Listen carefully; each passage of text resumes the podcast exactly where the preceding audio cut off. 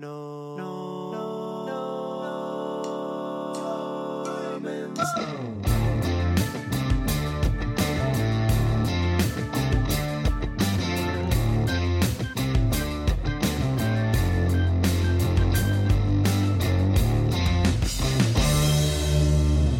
Everybody, Norm over here, and my buddy Guy King is doing this podcast with us. Guy's one of the great players, great singers right out of Chicago. Just plays incredible blues with a jazz feel, sings great, and he was born in Israel, and it's amazing how he got a love for the blues, went to Chicago, studied under some great people, and now he is a great solo artist on his own. So check it out.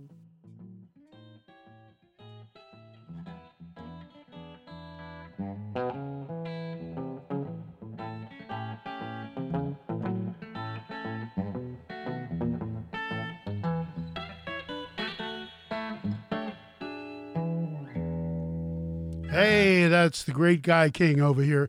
And Guy is one of my favorite guitar players, and he plays a lot of different styles of the blues. And the blues doesn't have to just be three chords. There can be voicings. There can be all kinds of stuff. And who were you listening to when you first got into R&B and blues? First getting into the blues, and the reason I picked up a guitar, not too many people know that, was actually Eric Clapton.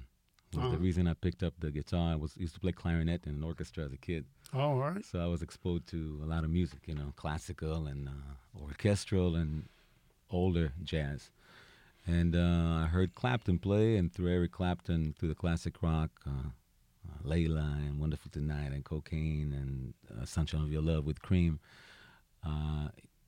As we all know, he loved the blues. So I had a compilation CD that my older brother had, and there was Further On Up the Road on that and Rambling on My Mind. And looking on the credits, I saw that one was by Robert Johnson, one was by Freddie King, and I started tracing things leading me to B.B. King and Albert King. Through B.B. and Albert and Freddie King, I learned of T-Bone Walker and Robert Johnson, and I started taking the trail, Lightning Hopkins. But I would say that Albert and B.B. King, B.B. King and Albert King are probably at that vein of the electric blues. I would say were my biggest influences. I got into Albert Collins later a lot too. I played with Albert for a while. With Albert Collins. Yeah. Mm-hmm. Albert was something else, you know. So, and he, you know, the thing that was kind of cool about Albert Collins, it wasn't just like, you know, a lot of times with BB, other than the Thrill Is Gone, a lot of it is slow blues shuffle. And then Thrill Is Gone was probably one of the most different things that he did.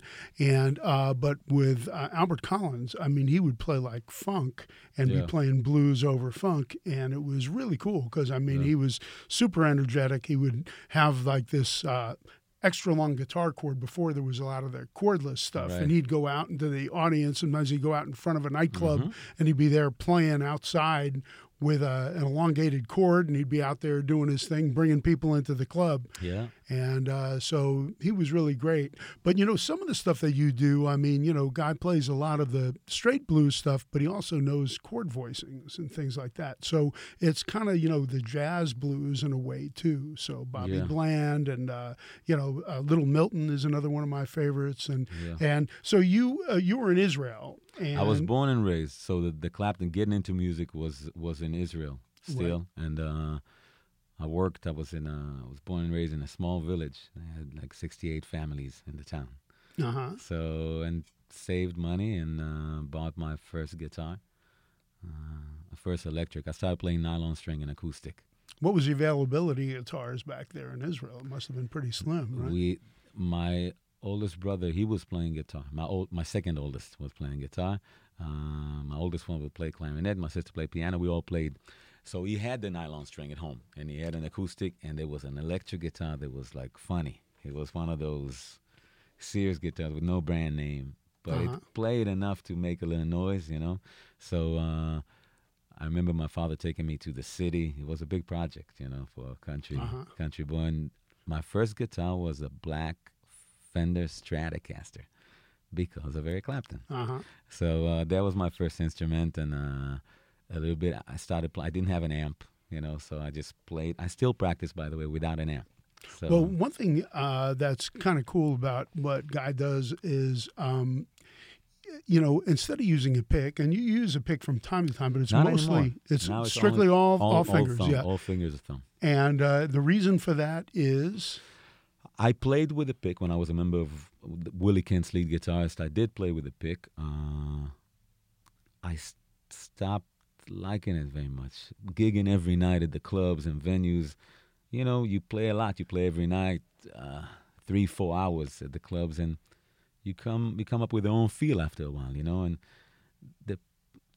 I was playing, and I ended up chewing on my pick more than I was playing with it. Really? So and I'm like, okay, every night I would just had to replace a pick because half of the gig it would be in my mouth while I played with my fingers. Well, the sound of flesh on the strings is a little warmer, different kind of thing. Yeah, I could show it later, too. It's a totally different thing. Yeah. And also, I feel like the way that I grab the instrument with my hand, uh-huh. it's closer to me than if I had to play with a pick. And like this, with the thumb... It's like it's a part. That's with the volume turned down. That's with no volume. So you can kind of sit on a couch and kind of play guitar. And these days, I remember when I first met you, you were mainly using like a Tele, right? Oh, exclusively, no. Yeah. Pretty much I had, and it was one guitar. I had one guitar. I had one Telecaster, and all 1975 that I liked very much, and I would play with it. I would tour with it. That was the one guitar I held. Then I got a little money from gigging, and I got a backup, a 52 reissue. That was my number. In case something happens, it's good to have. Right. And I came to you the first time we connected, and I asked if I could play guitar, and you said, of course. And I took down Les Paul. I started hearing a different sound in my mind, you know, uh-huh. and wanted something a little bit wider instead of just cutting through. And now you're doing like 335s a lot. Right? Almost, yeah. We're talking. I was interested in a Les Paul. We talked about a wraparound and all the 50s style. But I love the 335. It's given me a lot of what I hear in my head. You know? So if you were stuck on a desert island with one guitar and an amp, 335. Yeah, I'd say the same. I mean, that's one of the most versatile guitars you can have because you can play everything from jazz to country to blues to rock to almost everything there is. You know, it's very versatile guitar. You know, I'm a husband and a father to a little girl. I can sit on the couch at night when the girls are sleeping and enjoy every note, you know. You can feel the guitar vibrating. Uh-huh. There's more volume acoustically than there is playing a solid body guitar. And it's not huge, you know. It's still a narrow guitar. That's we're both really good friends with our buddy Joe Bonamassa. Mm-hmm. And Joe, he calls 335s the burst buster. Or burst killer. Or burst killer. Because they, you know, because there's part acoustic, you know, sound coming off of it. It actually, you know, just has so much oomph to it, you know, and all the great blues players, I mean, you know, from B.B., Freddie King, you know, Little Milton, like one of my favorites, you know, I mean, you know, it's just, and the humbucking pickups, you know, the double coils, they just have a warmer, fatter sound. Yes. So what Guy's holding right now is just the reissue 335. From the wall, took it off the wall. Yeah, but it's a nice playing sounding guitar, and you like the feel of these necks, right? Yes, it's the body. It's funny because it's coming from a Telecaster. I wanted a Les Paul because of the size, because it was pretty much the same size, a smaller body. Right. And you told me when I came, what about 335? And then I talked to Joe Bonamassa, and he was like, you know, you sure you don't want to try 335?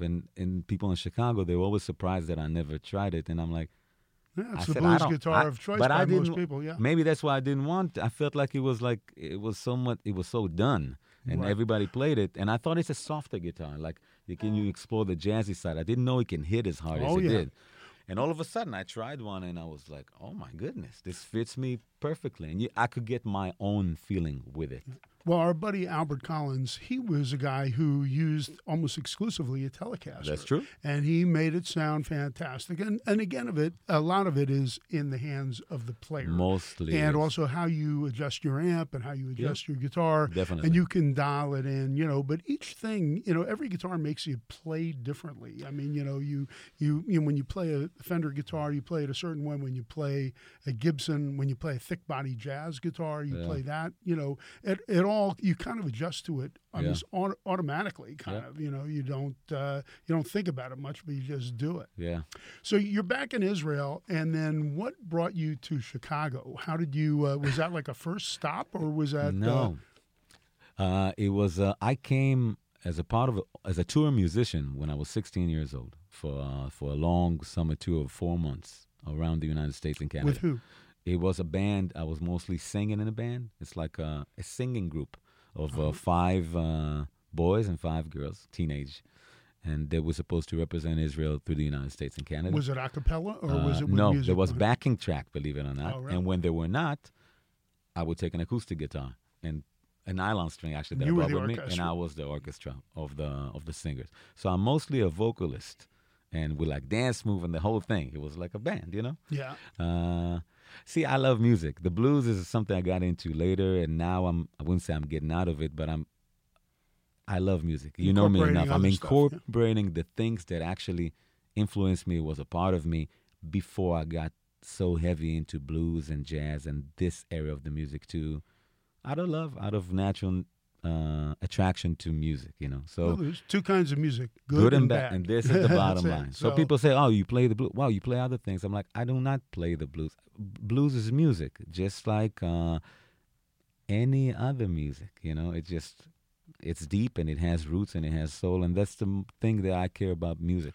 Well, you know what? You guys probably are saying, Norman, you shut up and let Guy play a little bit.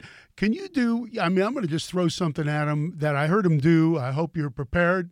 Can you do a little of Seesaw for me? You know, I love that tune. It's a Don Covey tune, and I love the way you play it and sing it, and it's just one of those really cool tunes. So, Seesaw, Don Covey. I'll give you a little bit.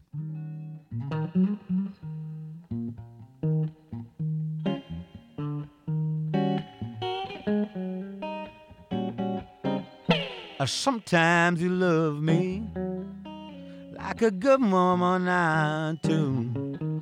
Sometimes you treat me so bad, my tears run like water.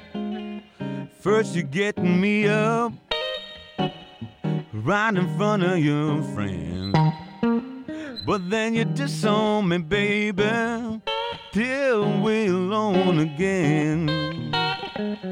Your love is like a seesaw. Your love is like a seesaw, baby. Your love is like a seesaw. I'm going up, down, all around like a seesaw. That's so cool. This great groove, great R&B. Yeah. You know, just Don Covey, the Stones kind of recognized how good he was, and they cut a bunch of his tunes. And, you know, he was just one of my favorite, a little bit more obscure R&B guy, but he had a lot of great tunes. Yeah, well, the B part is great. I heard, the truth is I first heard that song done by Aretha Franklin, and I loved it. And that kind of had me trace it back to him. A lot of people kind of, you know, a lot, and we were talking about like Eric Clapton and all that, you know, and a lot of those people found the black American blues and R&B artists, and they were kind of being ignored in America at one point there. Hear, yeah. And then, you know, these guys discovered all these people, and, you know, Bobby, what's his name, Bobby Womack, you know, all these other, you know, guys that the Stones found tunes, you know, like The Last Time, all kinds of stuff. There were tunes that they did. There was an Aretha Franklin tune that they did. Yeah. I mean, they were just kind of looking through these obscure, they must have got like these obscure record bins and just kind of went through all this stuff and tried to find tunes that are, you know, Time Is On My Side, things like that. That was not their original tune. Right. And they were looking for that, and they emulated it, and they did a good job, and they added a lot of attitude towards what they did. And Mick is, you know, great singer and is in his own way very stylized. You know, Keith also was just, you know, always searching for that thing. So a lot of people thought it was their tunes, but they were really, you know, playing a lot of, you know, American artists that were kind of being neglected. Yeah. Brought them back to life, gave them a chance to resurrect their careers and all that kind of stuff. Yeah. get their own recognition here where they came from too. You know? So, and a lot of the other stuff that you do, I know you're very heavily influenced by Ray Charles. You know, his piano voicings and you know, all that kind of stuff. Tell us a little bit about that. So you asked me about being in Israel. I came here at 16 as a traveling band. Returned, finished high school, did 3 years in the army and the military, and came back because of my love for music. So I started my route in Memphis, Tennessee. Then in New Orleans, and then I took...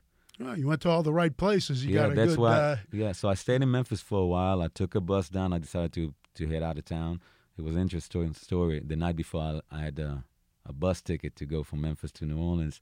I was invited to sit in at a place called Wild Bills, which was a real juke joint. I think it still is there. It's not on Beale Street. It's a juke joint. And I sat in with the house band, and I remember doing an Albert King song and taking the breaks, and you know, and the owner came to me after it said, "I'm like, you got the gig." I'm like, "What gig?" I was really shy. I was green. He said, "Every Saturday night you can lead the house band. We love you here." And I'm like, "I have a bus ticket tomorrow," but just the embrace that I felt, you know, because you come into a new town, you don't know anybody. In my case, a new territory, a new country. So knowing that they were feeling it and know that was good. Those little things give you encouragement around along the way. Yep. So I started feeling better, heading to New Orleans, started embracing myself in more music and in the streets, and then wanted something a little bit bigger and just to change, you know. And I headed up north to Chicago. I took a train, actually, with a guitar in the suitcase and came to Chicago. Well, you know, I mean, all those places that you talked about, Memphis, you know, has its own kind of soul and all that. That's why I came there. New Orleans got its own thing, and that second line stuff, you know, I mean, I love all those But New Orleans is also a great, is a home of jazz, not just the beats, the funk. So, and then in Chicago, you know, those places, you know, it was hard for me in Israel to get a record, to get a CD. Like I had to, when I heard of Albert King, which was like nobody knew who he was there. BBS, you knew about him because he was more famous worldwide. But so I knew that Albert, you know, was Albert Nelson because of the liner notes, and changed his name to King because King became a popular stage name. And I started knowing, wow, that was in Memphis. And I started knowing about Stax, and B.B. King made his name in Memphis. So that was the reason I started my route in Memphis. New Orleans, I knew about the history of the music, same thing. Came to Chicago, and by then I was exposed already to T-Bone Walker and Gatemouth Brown, and my vocabulary became bigger, the music vocabulary. Also about Booker T and the MGs. I always liked soul. I always liked Elvis, too, and Buddy Holly and Little Richard. It was things that I liked, you know. And I came to Chicago, and all of a sudden, I get a Ray Charles compilation album. And I remember that as a kid, I heard this on the radio. Georgia was played on the radio in the afternoon when I came from school. And I had a good friend, which a bass player, that showed me my first chords on the guitar.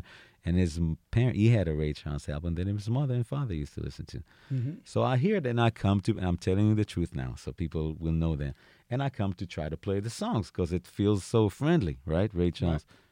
Right. And all of a sudden you understand that I'm trying to play, and I'm like, what's going on? This doesn't fit. It doesn't sound good. I'm like, wait a minute. So it's kind of like, whoop my behind, should we say. And I'm like, hey, I should like listen a little bit. So I went out and got this big, big 5-album set and just started going through from the beginning of Ray. It really spoke to me, and I heard things that I didn't feel. And so people tell me, oh, you influenced by this guy, this guy. I said, no. Just the other night, the guitar player asked me, but this voicing is from him. I said, no, it's not. It's from listening to Ray Charles and then knowing that Ray heard Nat Cole. So I went back and listened to Nat King Cole and Charles Brown. They were both fantastic piano players. And Charles Brown, actually, I knew a little bit. And, you know, it was funny. Somebody told me that Charles was playing in Hollywood one time, and he was playing at this hotel, and the bar in the hotel. And I said, the Charles Brown? And they said, yeah. and he was fantastic. Yeah. And I went and saw him, and the next day I had a buddy named Ted Green, who was like one of the great guitar players in L.A. He was he played all kinds of stuff, but his knowledge of chord voicings and all that was unbelievable. And I called Ted, and I said, Ted, you're coming with me tonight. And Ted was kind of a recluse, and Ted goes, well, you know, I don't really. I said, Ted, you're coming with me tonight. You better be ready because I'm coming to pick you up. And I dragged his ass out there, and it was an experience because, I mean, Charles Brown was, you know, a big influence on Ray. A big, actually. Him and Nat Cole were maybe are the biggest. But also like pianists like Errol Garner, Oscar Peterson, Wynton Kelly. Those are people that I was introduced to. Jimmy McGriff, the organ player. Sure. I learned a lot of the things that I do. I learned by ear. Those people in the formative years when I first came were very big. All of a sudden, hearing chords and hearing songs that spoke to me, and I realized that I did not know how they went, and I didn't like the feeling of, I like the song, I want to play it, I can't. So I just sat with that record and started like hearing a line and trying to figure out what it was. You know? Well, you got to kind of, you know, like especially on the stuff that's orchestrated, you kind of pick and choose what of. You can't do all the violin parts, you can't do all the horn and other thing parts. So what you got to do is you got to pick the best of that kind of makes that tune sound like it's supposed to sound. Yeah. So do me a favor, Guy, do something a little bit with a more Ray type feeling in there, you know, just so that people hear, you know, what we're talking about, like, you know, a little bit more of the voicings and stuff. And you got like some of these guitar voicings from like piano voicings, right? Exclusively. There you go. So, Guy, show us a little of that Ray type feeling stuff. And of course. So a lot of that stuff was the nice stuff with the beat, but I always liked the slow songs too. So, because with the slow, you really get the feeling more, you know, ballads and stuff like that. So I'll do something like this so you can see a little bit of what I'm talking about.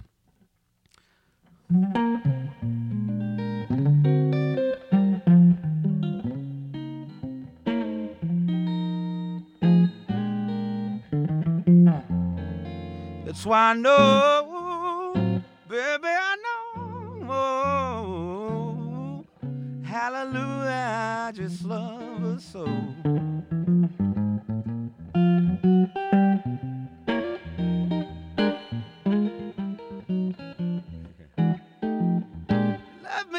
About a girl I know, she's my baby and she lives next door. Every morning before the sun comes up, she brings me coffee in my favorite cup. That's why I know, well, and I know, hallelujah, I just love her so. When I'm in trouble and I have no friend, I know she'll go with me until the end. Everybody asks me how I know. I smile at them and says she told me so. That's why I know. Well, and I know. Oh, hallelujah, I just love her so. When I call her on the telephone and tell her that I'm all alone, by the time I count from 1 to 4, I hear her on my door in the evening when the sun goes down. When there is nobody else around, she kisses me and she holds me tight. Says, Guy King, everything's all right. That's why I know, well, and I know, hallelujah, I just love her so. Hallelujah, I just love her so. She's my little woman way across town. Yes, she is normal. Hey, that's the great Guy King. We're going to take a little break, and we're going to be back in just a few minutes. I love Guy's playing, and I love his singing. And, you know, for those of you who don't know Guy King, you need to know him. He's one of Joe's favorites. He's one of Josh Smith's favorites, one of Kirk Fletcher's favorites. He's just one of the guys that needs to be more and more well-known. And so I'm so happy to bring him to you. Thank you guys for listening to our podcast. Thank you for watching the the podcast on the All Guitar Network, which is for free. And, you know, it's just one of the great pleasures of my life to be able to do this. And I hope you guys appreciate it. And we love you guys for listening. So thank you very much. We'll be right back. Hallelujah, I just love her so. Hallelujah, I just love her so.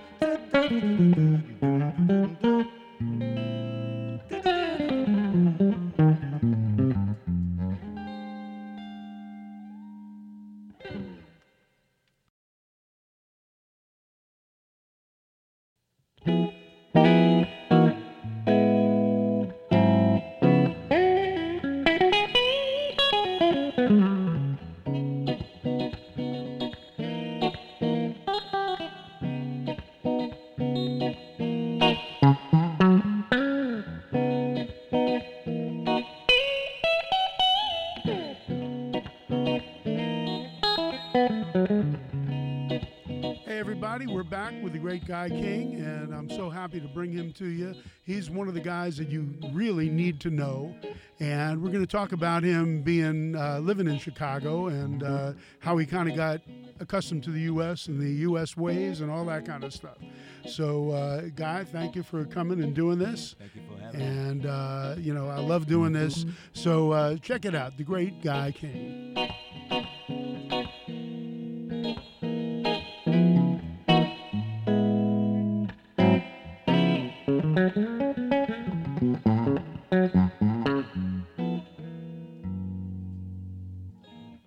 So Guy is very used to playing with a band, and he's doing all his thing. You kind of have to kind of imagine the band with horns and all that kind of stuff behind him because he's got a big band. And how many pieces do you play with normally now? The rhythm section is now the strongest. The drum, bass, and keyboards is the core of the group. And in largest show, I had a horn section, which is sometimes it goes crazy, but for the majority of the part, there's a tenor and a trumpet. Uh-huh. Added to the rhythm section, and myself on vocals and guitar. Cool. Do you ever use a Barry sax? I always love the Barry. You know, on recordings, I do. Yeah. But live, only on really larger shows, I would add another trumpet and a Barry to the forces.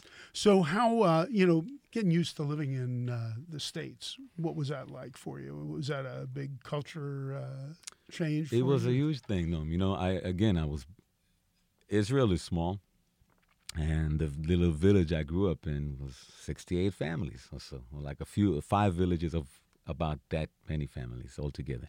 So coming here, the roads were huge, the trucks were bigger, the food was bigger, everything was louder. The music was loud. And, you know, I knew a lot of music from listening to albums in Israel, but having a chance, I remember I came at 16 and they let me come to B.B. King clubs inside, because they told them I was really into the music, and they made an exception and brought me in. And seeing people play on the street, I was not exposed to hearing live music. I mean, rock and rhythm and blues. I did not hear that. I heard orchestral, I heard pop music, which was great, actually, for harmony and melodies. The local music scene in Israel in like the 70s and 80s, early 90s was really developed. So it was really beautiful. A lot of influences of Brazilian music, of the Beatles, of music here from the States. But having a chance to kind of smell the Mississippi and see people on the street playing, and some of those performances were actually at Baptist churches.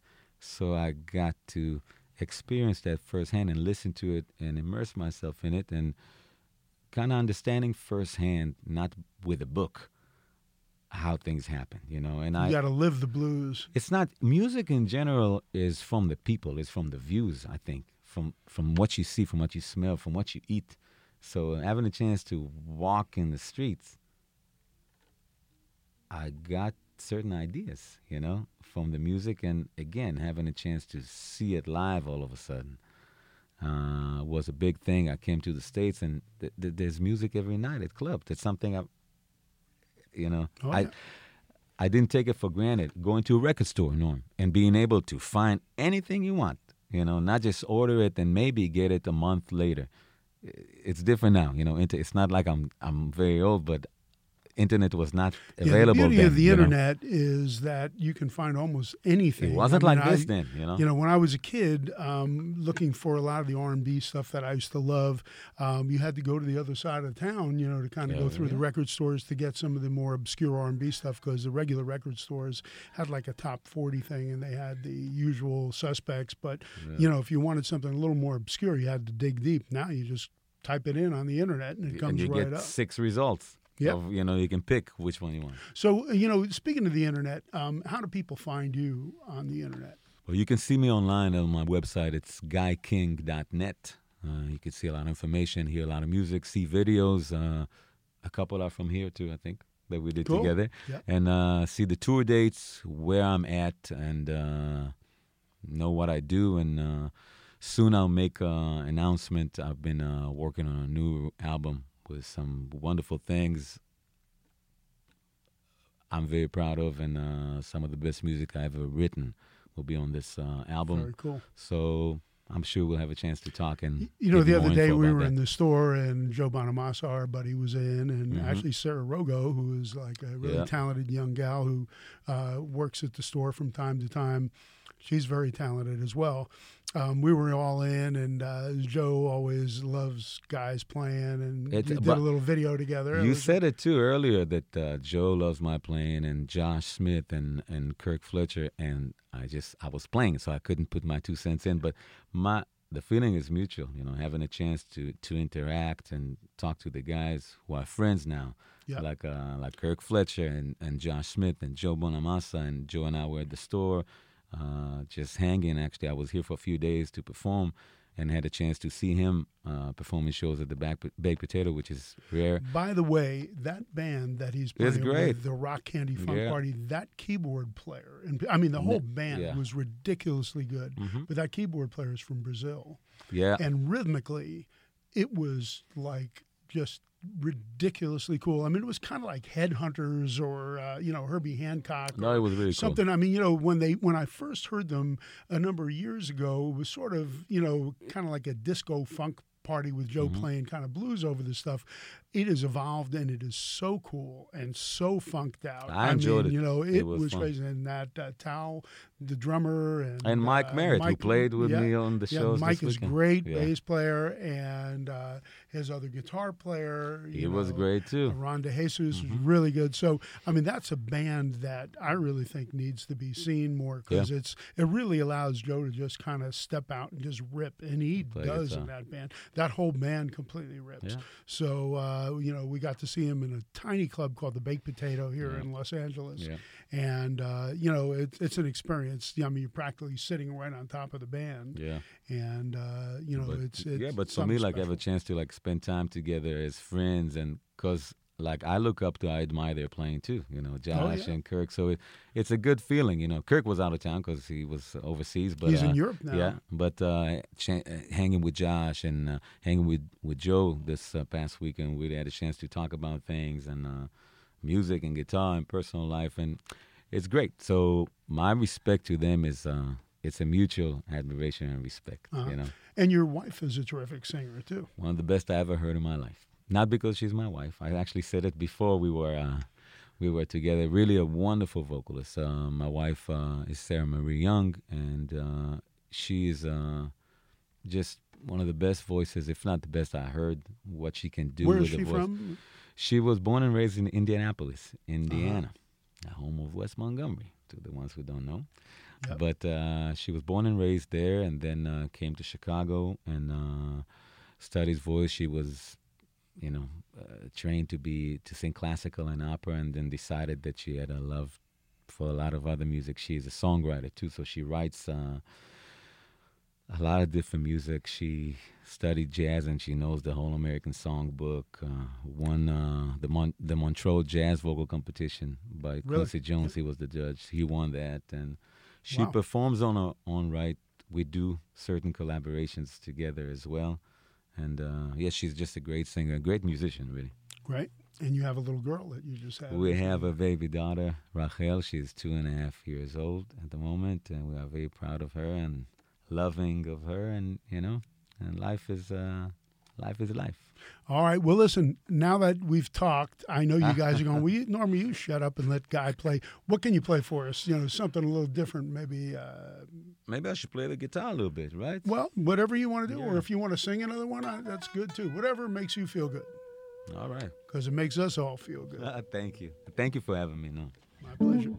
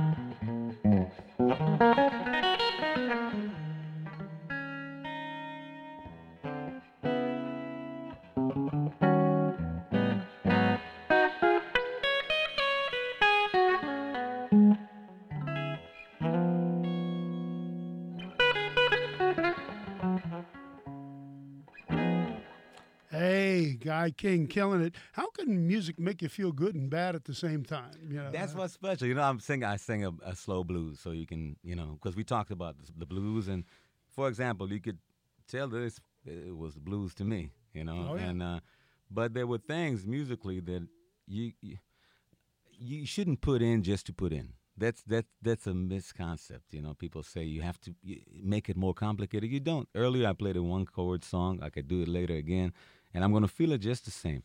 But sometimes I sing a certain note, and it makes me feel a certain feeling, and I try to do the same with the guitar. So it could be with a single note if I feel it, or it could be with a chord to give you I call it like a backdrop of what I'm saying.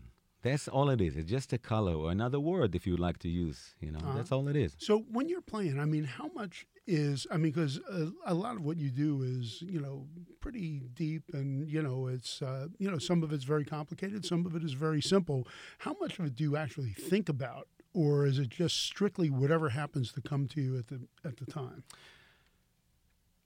I don't think about it, but it's the tricky thing, because to not think about it, you have to, and this I'm telling to people who maybe don't, maybe ones who begin or one that did not spend enough time with the instrument or with music. In order to not think about, you have to think about it a lot at home, which means there's no substitution to practicing your instrument and listening to music. This is a form of practicing too. It's the fun form. you know, playing your instrument and coming up with things at home or wherever it is that you practice is what's going to allow you the freedom to do things without thinking, because you know the position. You know, I know what it's going to sound like when I play this note. I know what it's going to sound like when I decide to bend a note with vibrato or without. But I know it because I sit with my instrument or listen to other people do it, and there's no substitution for it. Talent is great, but talent without nourishing it and putting it into action will not... So it's like kind of building up your vocabulary. If you have enough words, you know when to put them in and when not, you know, and that kind of thing. And you kind of ad lib it, but it all comes from all this basic knowledge that you've worked on and all that you've developed and you've got stored in the back of your head. Of course, and in your heart too. You know, then you can connect the dots. You know, people say, "Oh, the blues, you should not play fast." Wrong. Oh, you shouldn't play slow. It's boring. Wrong. There are words. There's yes and no, and there are fancy words. There are short sentences and long sentences, and it depends of the way that I choose to express myself or you choose to express yourself. Music is the same thing, and its style does not matter, and speed and tempo do not matter. The feeling at the end is what prevails, you know. Guy, there's one tune that you do that's on one of your records that I've always dug, and, you know, you have to kind of imagine the horns and the voicings and all this, but it's just a really cool Ray Charles tune. It's called The Same Thing, and I always dug your version of it. Could you do a little bit of that for me? I don't want to screw you up. You are a little bit, but I love you. So all right, so Norm screwing up his guests. I do it every week. I do my best. So let me throw you a curve. The great Guy King. Let's hear whatever happens, happens, okay? All right, I'll try. The same thing. I'll try.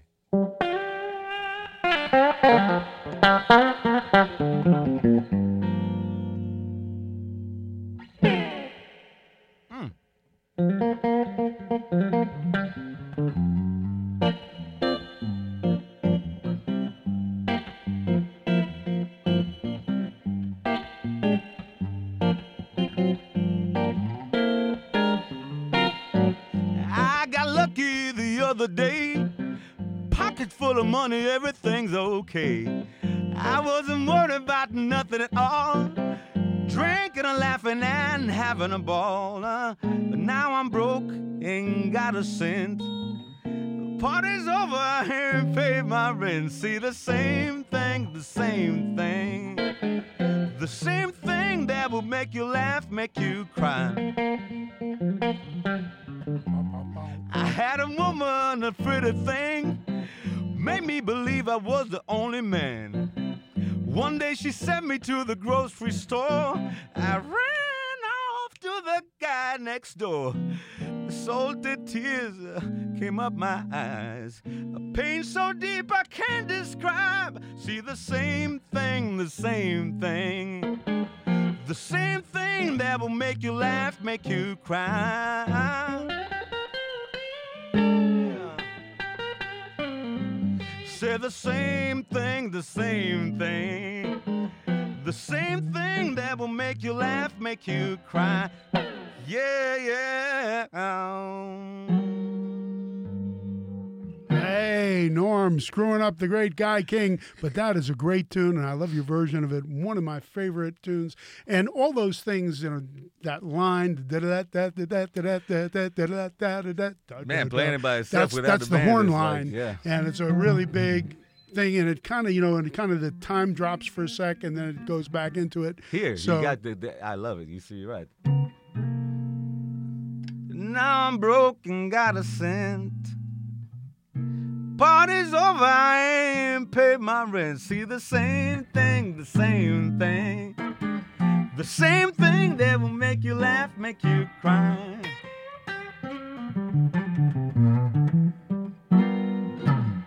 Very, very cool. So I got to just say it's my pleasure having Guy King over here. And he, you know, he takes the blues to so many other directions. And again, he's not just the blues artist. He's an artist and singer in a lot of different respects. But, I mean, I love his feel on the blues.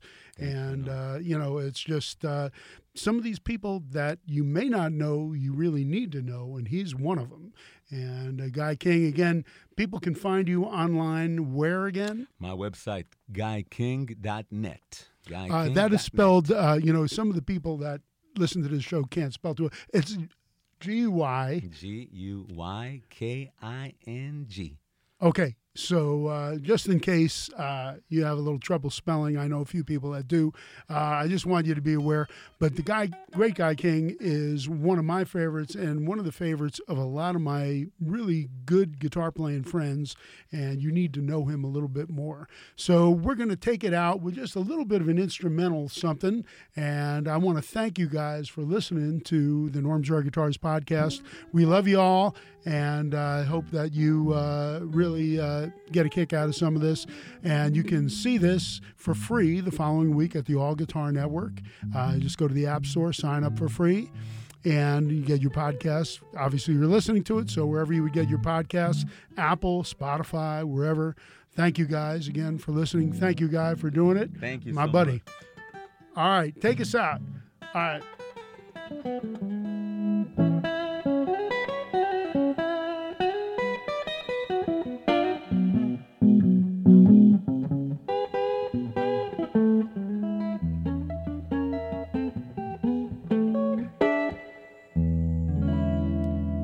Thank you, Guy. Love you, buddy.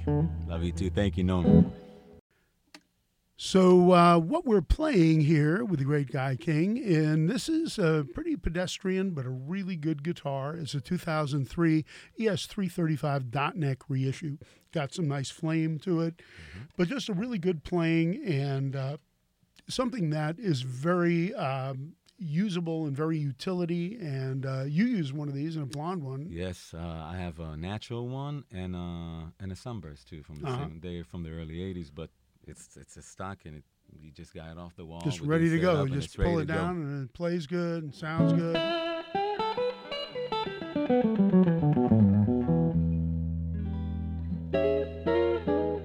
So you got that kind of that warm, buttery sound, and then and you can get that real. That's in the middle.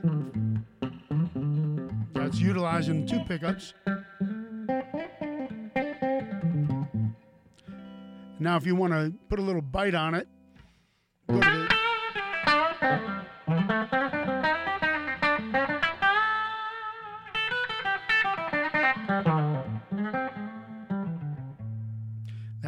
that's the bridge pickup. You know, snarling away. And so what more could you want? If you're stuck on a desert island, you need a guitar, obviously a .NEC 335 or any 335. It's a good size to hold, too. You know? Yeah. So keep you warm on a cold day and keep you cold on a hot day. You know, so. And they're not too heavy, too. They're pretty lightweight because they are semi-hollow. So they have a block of wood in there. So that kind of eliminates a lot of the feedback. Yes. So you can play, you get the acoustic properties and the electric properties. That's true. But one of the great all-time guitars, and you know, there's all types of variations of this guitar, but none of them are bad. They're all cool. I love them. This is my guitar of choice in the last couple of years. All right, the great Guy King playing a .NEC 335 reissue. Thank you guys for listening. Please rate, review, and tell us what you like about our podcast. If you don't like anything, don't tell us. We're actually tell us so we can correct it. Anyhow, you can get us at Apple Podcasts or Spotify, wherever you get your podcasts. And if you're a guitar freak, you're going to love this show. We got some great guitar players coming up. If you're not a guitar freak, if you're just a freak, you'll still love this show. Thank you for listening.